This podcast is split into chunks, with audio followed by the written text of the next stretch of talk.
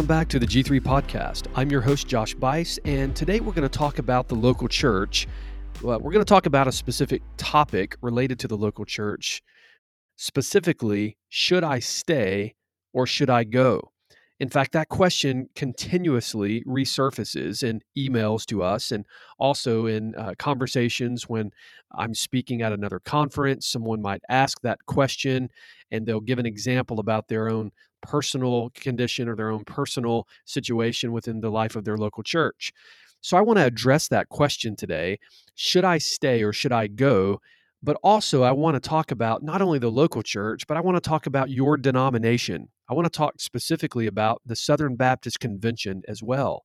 Now, if you're not a part of the Southern Baptist Convention, you're a part of another denomination, then perhaps you can uh, make application to that very question and how we approach that question related to your own specific circle of connection or affiliation denominationally.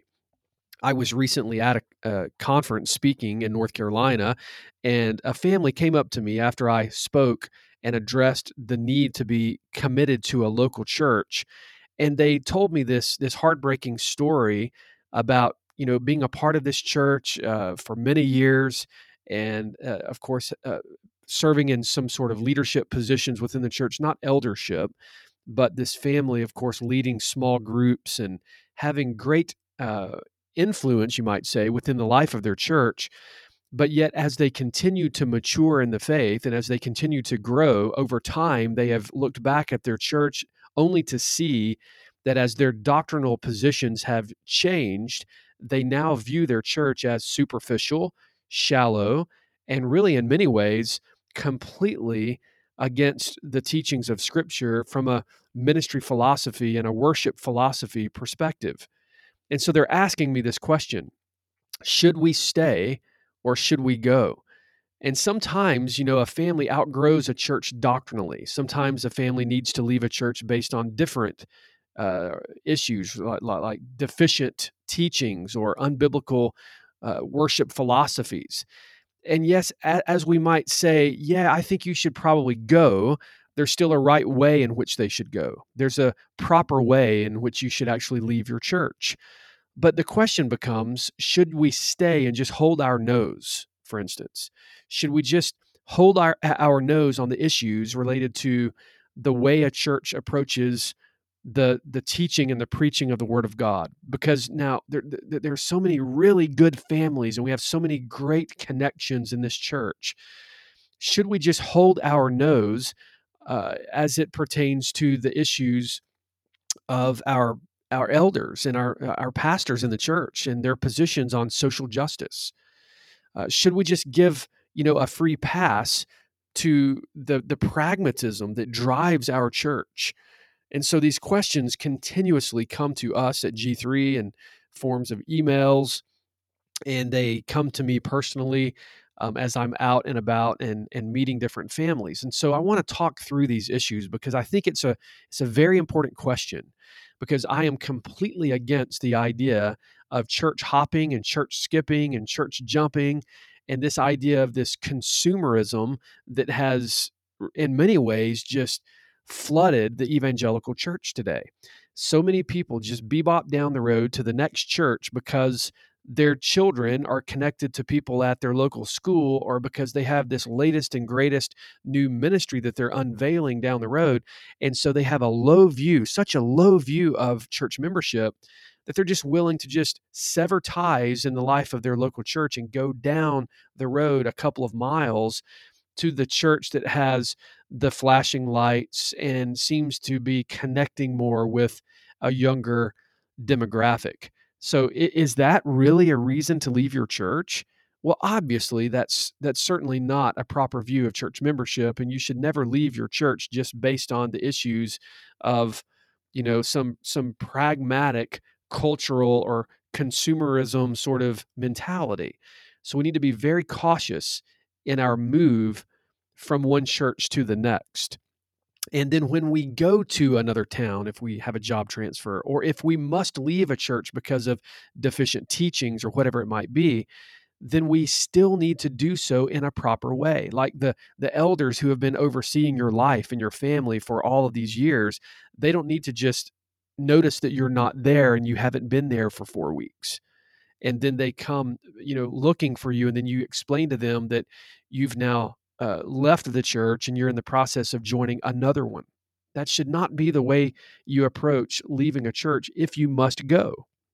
And so uh, again this is this is a question that deserves our attention and it's a question that we must take seriously. So back to the family at the conference that i preached at recently i finished talking about the subject of the local church and why it is that we should be committed to the life of a local church and why it is that we should orient our lives around a local church and not the ball field or some other thing that we put emphasis on in our personal or family life.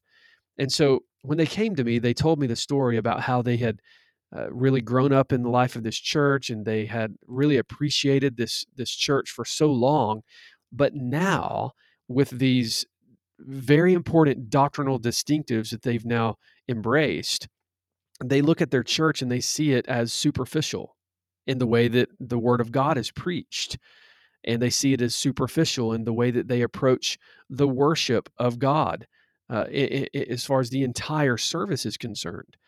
And so they're asking me this question, and it's really heartbreaking. I mean, with tears streaming down the face of this wife and mom, and then her son standing there next to her, and, and he's wanting to go, and they're trying to figure out should the family be split apart? I mean, he's 18 now.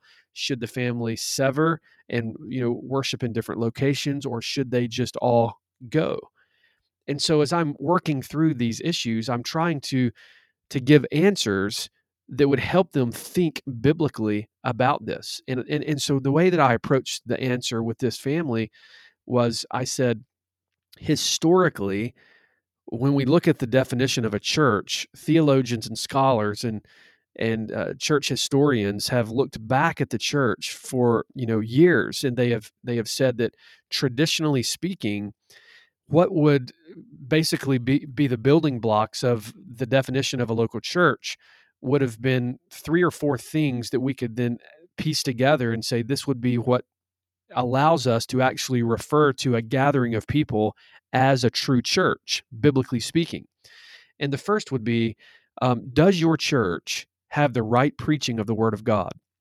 Now, again, I think that that deserves explanation as well. The right preaching of the Word would have been rightly dividing the Word of truth as we are biblically called to do. And what does that look like, you say? Well, again, I think that we have to go beyond just this idea of opening the Bible and preaching or quoting some things out of the Bible in a sermon.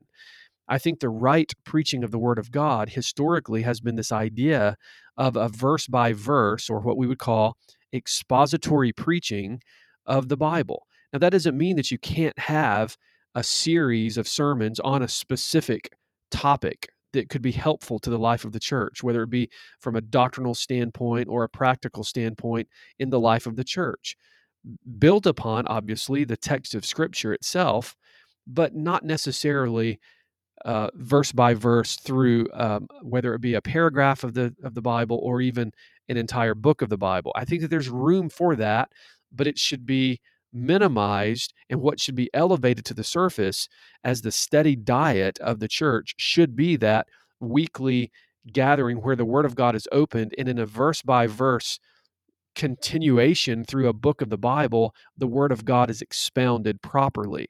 That is what we call the right preaching of the Word of God. Second of all, there should be the right administration of the ordinances. So you have baptism, which comes before the Lord's Supper, and it comes before the Lord's Supper uh, on purpose uh, because we need to see a person identifying themselves with Jesus Christ as Lord through the, the process that we call baptism, which is this, this public display of them being identified to the death, burial, and resurrection of Jesus Christ, and then saying that my old life is now dead and my new life is raised with Christ, and I seek to make that known publicly. And then what happens is they are received by the local church, They are given the right hand of fellowship, if you will. They're brought into the family of faith, and then they should be served the Lord's table. And then they can worship uh, rightly at the Lord's table by remembering the very body and remembering the blood of Jesus Christ that was uh, that was offered up as a sacrifice that's a holy sacrifice and acceptable to God on their behalf. And so again, the right administration of the ordinances. How is baptism approached? So if you go into a local church and you're looking to you know and praying through the process of joining, if on that Lord's Day they give an announcement at the end of the service that, oh, yeah, and by the way, uh, Pastor uh, Sam here just got back from the beach with, you know, 37 teenagers and and three of them profess faith in Christ and now give your attention to the screens we're going to see him baptize them in the ocean.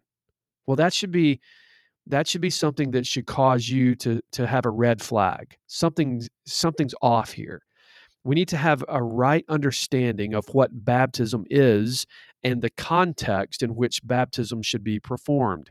Baptism is not private. It's not something that should be done at two o'clock in the morning in the dark of night with no one present. That's what a lot of, you know, quote unquote churches do that are uh, teaching baptismal regeneration. Baptism is not the point in which you receive the Holy Spirit baptism is not something that should be uh, engaged in privately. And baptism should not just be something that we engage in uh, just flippantly, like with a group of college students at the local pool on campus, because after all, uh, you know, Steve received Christ in a college Bible studies. So a group of us got together, and since I led them to Jesus, I was the one that actually dunked them under the water. That's not that's not biblical baptism. So we need to make sure that we are approaching a church that actually takes it seriously. And then again, the Lord's table. So is there a serious approach, the solemn approach to the Lord's table, or is it flippant? Like the church down the road, the Southern Baptist church down the road, that the pastor handed out or had deacons standing at the back door with little baggies with the elements of the Lord's Supper and said to the church, Go home and do this in your living room because it's such a wonderful, intimate way of worshiping God. Again, that's that is not a right way to approach the Lord's table. And so, does this church have the right preaching of the word? Does this church have the right administration of the ordinances? And then another question would be asked Does this church have the right practice of biblical church discipline? Because if the church is not practicing and engaging in church discipline on a regular basis, and, and by that, I'm not just referring to the idea of a church you know, excommunicating someone from the fellowship. That would be the last step, the final stage of discipline uh, in the life of the church for an unrepentant sinner. But the idea would be this ongoing community of faith whereby we take the Christian life seriously and we're willing to confront sin in one another's lives to the point of leading to us confessing sin to one another and seeking repentance that is that is to God first and then also that brings about unity within the life of that church. And then if necessary, if someone is unwilling to repent, then they would eventually be excommunicated. So is the church taking the steps necessary for the purity of God's uh, church and, and and it's really put on display for the watching world in the in the life of that community is that something that the church takes seriously and practices and if not then you should not join that church. You would not mm-hmm. want to take your family, nor would you want to trust your own flesh in such a way that you would immerse yourself into a context of a group of people where you're not going to have anyone that's going to take the role of of really addressing you or confronting you when you're living in sin. You want faithful pastors that would do that. You want faithful brothers and sisters in Christ in the life of the church that would do that. So if those things are not present, then you should not join that church. And if you're a part of a church and you've perhaps you were led to Christ and you joined this church and you were a spiritual babe and as you've been growing, now you're starting to notice that you're not really singing the songs that you should be singing. And you're noticing that it's more of a of an entertainment stage than it is a, a gathering of the people for for the worship of God. And then you look at the the way that your church approaches worship and you're noticing the the order of worship is not gospel centered at all. It's really more man centered, if anything. And then you're watching and listening to how the word is preached. And you're, you're noticing that it's shallow and very pragmatic instead of doctrinally sound. And then, of course, you're you're looking at the life of the church, and you're considering the sin that's just allowed to be present in the lives of the believers in that church, and yet there's no approach to accountability, and and there's no approach to this idea of of, of confrontation of sin and church discipline, and so on and so forth. And you start looking at the baptism and how it's approached, and you start looking at the Lord's table and how it's approached and then before long you're you're seeing that you're really in a church that historically would not have been defined as a church by scholars and theologians and pastors of years gone by. And so now you're wrestling through and you're asking yourself should i stay or should i go? Now again um, back a few years back in fact in december of 2016 I penned an article titled "When Should I Leave My Church?" question mark, and you can go to the G3 min website and you can search for that article by just uh, entering into the search bar there when should i leave my church? and you'll find that article. And it's in that article that i sort of ask some of these questions to help us think through should we leave? Are we leaving for reasons that we should not? Uh, or are we really uh, convicted by certain things that should cause us to maybe think about severing ties here. In other words, are your pastors heretics? Are they teaching something that is against the gospel of Jesus Christ? These are questions that we need to ask ourselves. As you're thinking about should you stay or should you go, has your church embraced a false gospel? Again, uh, if if your if your church, quote unquote church, has rejected key component parts of the gospel of Jesus Christ. For instance, if if if this group of people has rejected the Trinity or the deity of Christ, or even mm-hmm. embraced this false gospel that we know as the health, wealth, and prosperity gospel, then it's not a church. And so you don't even have to pray about whether you should leave that type of setting. For instance, suppose that you were saved and genuinely you, you have been converted and you're in the life of this church and, and they've ordained a woman to be a pastor. Do you have to even pray about leaving that church? And i would i would urge you not to. You don't have to pray about leaving a group of people that are living in direct opposition to the word of god. But now you just have to start wrestling through other issues like um, is your church living in carnal sinful patterns without discipline you know, is that something that's just allowed to fester in the life of the church? Or um, do your pastors have a low view of Scripture and maybe a low view of the, the sufficiency of the Word of God, and they're more inclined to orient the ministries and focus their ministries on a pragmatic model rather than a, a doctrinal model of, of the way that the, the life of the church should function? And so these are questions that you need to be wrestling through and thinking about. Um, does your church teach or embrace a theological position that violates what you believe to be the clear teaching of Scripture that would go beyond a tertiary issue and would necessitate you actually thinking about looking for another church? And, and, and something that could fall into that category might be something like the the present controversy that we're facing today related to social justice. In other words as you look back at the Black Lives Matter movement, as you look back at the cultural controversies of social justice, as you think about the egalitarian push within evangelicalism today, have your pastors remained silent? Or have they taken it seriously to the point of educating the flock about the dangers of these very ideologies? Are they allowing the winds of culture and the the various winds of doctrine that violate scripture to just blow right through the church or are they taking it seriously and, and, and really seeking to demonstrate a right approach to protecting the flock from such worldly ideologies So, again, um, should I stay or should I go? So, not all churches are on the same level of health. And again, trying to search out a perfect church this side of heaven is going to leave you frustrated, to say the least.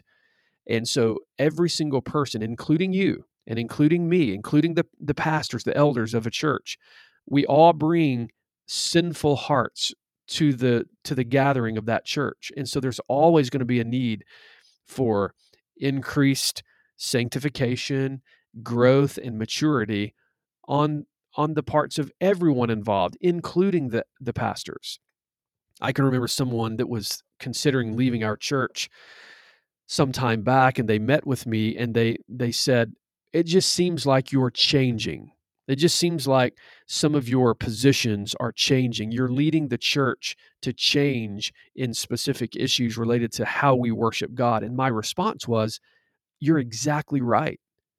Because you see, here's the reality.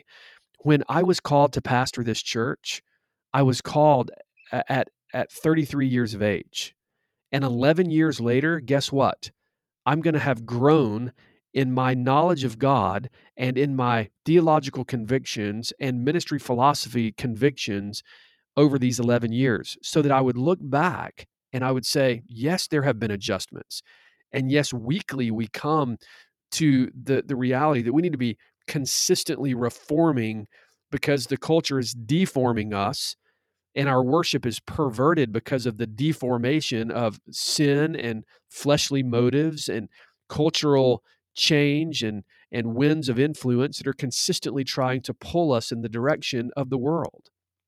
So obviously, we're going to be changing. We're going to be uh, consistently sanctified and coming into a greater knowledge of what the Word of God actually teaches. So again, we need to understand that no church is perfect, but just because the church down the road has uh, quote unquote more exciting music or they have uh, that you know a, a, new children's building that they've just unveiled and it has the latest and greatest offerings for children's ministries or so on and so forth that's no reason to leave your church you should never consider leaving a church because of something that's offered at another church uh, again, that's the very definition of what we call church consumerism. It's a cancer that's eating away at many churches today. And so we need to be very cautious there, very, very slow to move from one church to the next. But there are times when you actually do need to leave. You do need to leave. And sometimes you have biblical reasons, doctrinal reasons that necessitate you to leave. And again, I think that the way to do it would be to sit down with your pastors, to be very honest, and yet use the Bible. Don't say, well, I just think or I just feel, because if you're coming to the table to talk to your pastors about leaving a church and you don't have an ability to put your finger on a page of scripture, but you're just saying, I just think and I just feel, and it's just my opinion that, and just fill in the blank, that's not a good reason to be leaving a church.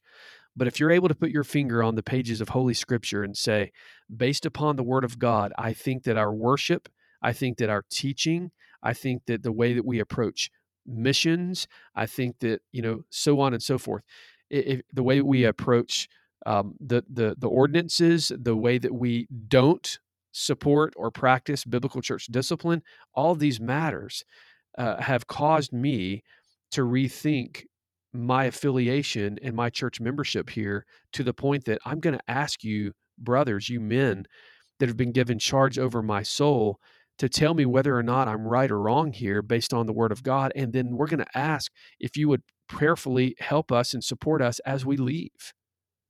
That's the way that you should approach it. But you should not just disappear. And you certainly should not call a meeting with your pastors when you don't have any biblical rationale for leaving a church in the first place. So, should I leave or should I go? These th- this is a question that's so popular and yet it is it's it's such a relevant question that deserves attention, but how we approach it matters.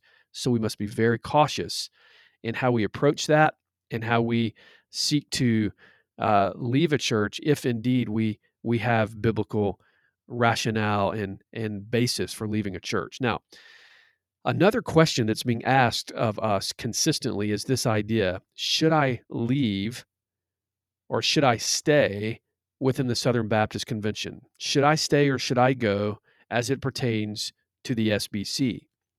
Now, I am a lifelong Southern Baptist member personally. I have been a member of three churches and I've pastored all three of them. That's a conversation for a different day, obviously. If you just think about that, I have been a member of three churches and I've pastored all three of them. Um, but needless to say, all three of these churches have been Southern Baptist churches. And so the the current church where I serve as pastor, I've been here 11 years. I grew up here as a boy and in God's providence, as I look back at the history of this church, I can see where we have been very much a part of the SBC for years.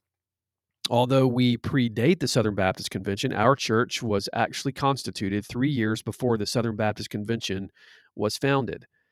So I've been a member of three churches, all have been associated with the Southern Baptist Convention.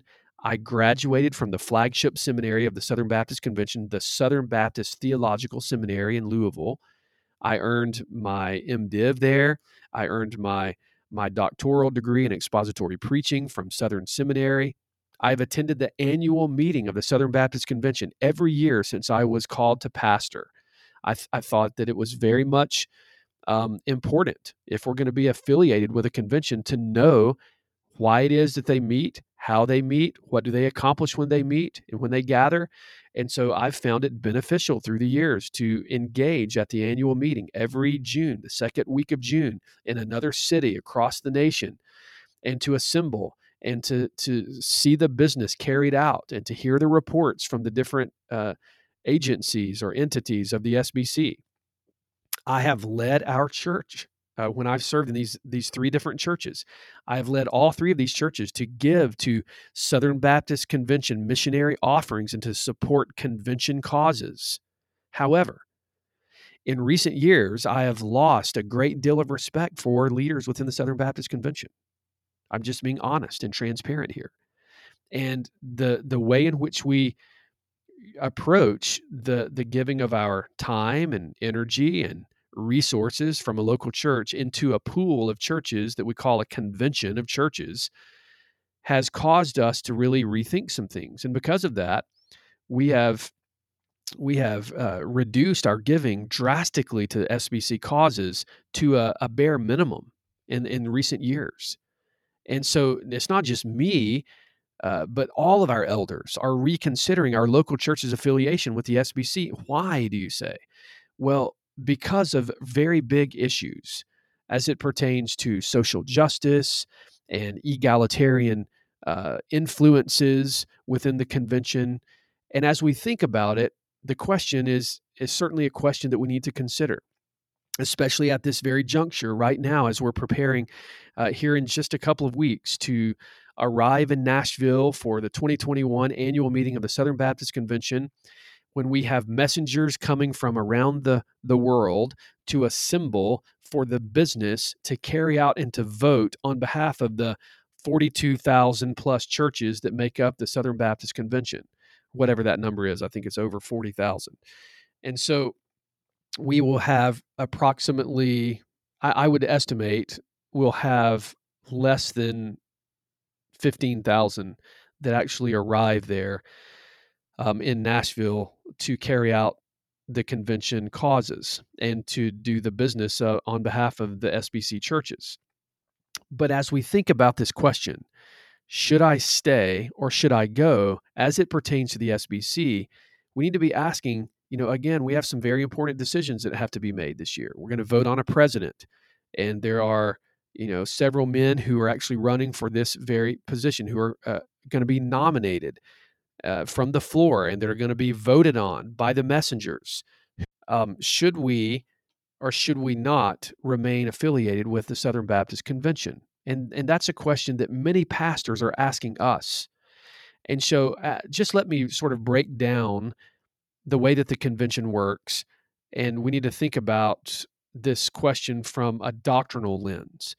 So when it comes to the SBC, it has no top down power structure that uh, imposes decisions upon local churches.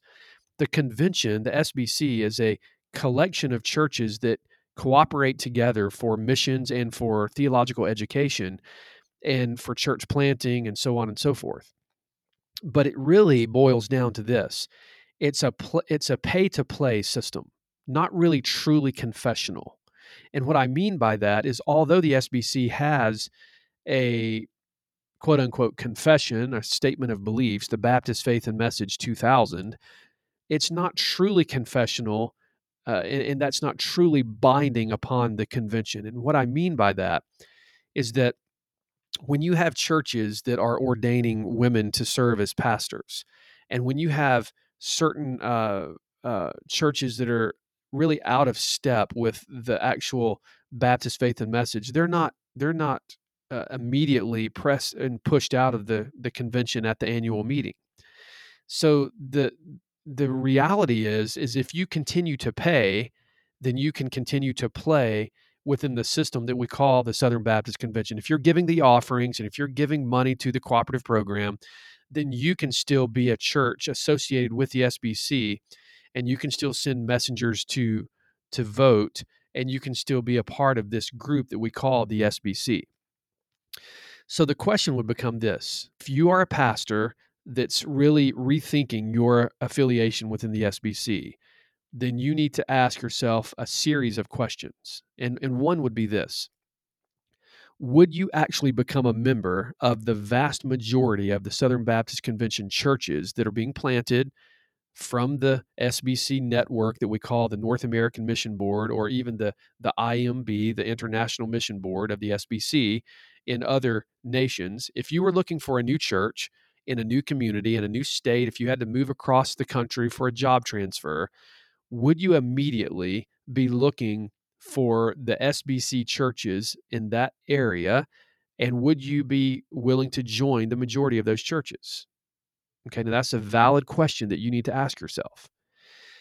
Another question would be this out of all of the Southern Baptist Convention churches that are being planted on a yearly basis, and and and then other SBC churches around the nation that have been a member of the SBC for for for a long time, would you have the elders or the pastors of those churches or the church plants that are being planted as elders in your local church? Now, now that's a question that should be asked, and you should really think what, about what that means. Now, another question would be this Do you trust the Southern Baptist Convention seminaries with your students? If you have a young man or a young woman that's looking to be educated from a biblical uh, worldview, uh, do you trust the Bible colleges that are associated with the SBC, or do you trust the seminaries to train your young men for pastoral ministry, or do you not? Do you have serious questions about the professors and the motives and what they're teaching in the life of those specific institutions? So then when you ask yourself these questions, you have to just come down to this to, to this reality. If you would not be a member of SBC church plants, if you were to be uprooted and have to move across the country, if you would not have the elders of these new Southern Baptist church plants across the country as elders in your church, if you do not support and have trust in the seminaries and Bible colleges of this convention that we call the Southern Baptist Convention, then then what's the point? What's the point? Why stay a part of a convention and give money to a convention to plant churches that you would not join and to have leaders that you would not have leading in your church? So, what's causing the unrest? Why are so many pastors asking this question should I stay or should I go when it, when it comes to the Southern Baptist Convention? Well, it really boils down to a lot of the, the problems that we've seen in recent years the goofy pragmatism and the unbiblical ministry models. And remember, just just last year, the the actual pastors conference of the SBC that is the day before the actual annual meeting of the convention was was canceled. But do you mm-hmm. remember the the goofy pragmatism and unbiblical ministry models and the people that they were going to be platforming in that very conference? And there was a massive controversy about whether it should be defunded. And so we had all of the all of this controversy that was blowing around. It was it was a true embarrassment for the Southern Baptist Convention. But then before that, back in 2019, we had the adoption of Resolution 9, which taught that we should actually embrace critical race theory and intersectionality as analytical tools for gospel ministry.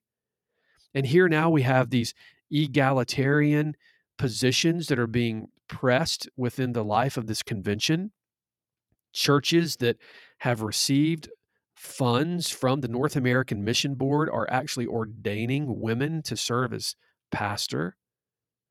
And then you have the issue of ethnic prejudice, racism, holding conferences in the name of diversity and writing books and Bible studies in the name of diversity, which in all reality is a means of dividing and continuing to encourage racist motives and racist ideas in the hearts of people within the Southern Baptist Convention. And so at some point, each local church and the pastors of those specific local churches are going to have to just to, to discern whether or not they should stay or whether they should go. And such an evaluation needs to be more than just a pragmatic or quote unquote traditional decision. It needs to be a doctrinal decision. So again, a good a good parting question would be this. Will you and your local church be able to fulfill your calling of the Great Commission mandate and use educational outlets outside of your local church for the purpose of training ministers and missionaries for the work of ministry apart from the Southern Baptist Convention. In other words, if you do go, if you do sever ties with the SBC, will you still be able to fulfill the very calling that God has placed upon you and your local church for the glory of God? And so these are questions that are consistently being asked and so for that reason, we're going to be unveiling some some really helpful uh, opportunities for pastors and a pastor's network and a church network within G3 Ministries in the days to come. And we also have r- relationships with trustworthy institutions like the Master's Seminary and the Master's University. So, needless to say, as men, as pastors and elders in local churches are reconsidering their mm-hmm. affiliation, not only with the SBC, by the way, but with with other denominations as well, then we are going to provide opportunities for churches to engage, to be encouraged, and to work together collectively, not in an official denominational sense, but with a you know a network of of churches and pastors coming together for the purpose of engaging in missions and education for the glory of God. So we need to we need to think critically about what this means. Now, through the years, I have had people tell me, you know, I think that, you know, if you're going to be a part of a denomination, then you should be tithing to that denomination.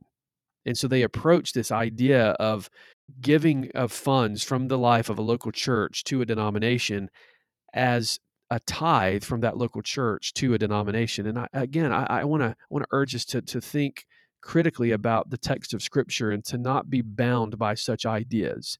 We have no calling to tithe to a denomination from a local church's budget. Any decision to give to a convention of churches or to a church fellowship or to a network is purely voluntary. It is not mandated biblically.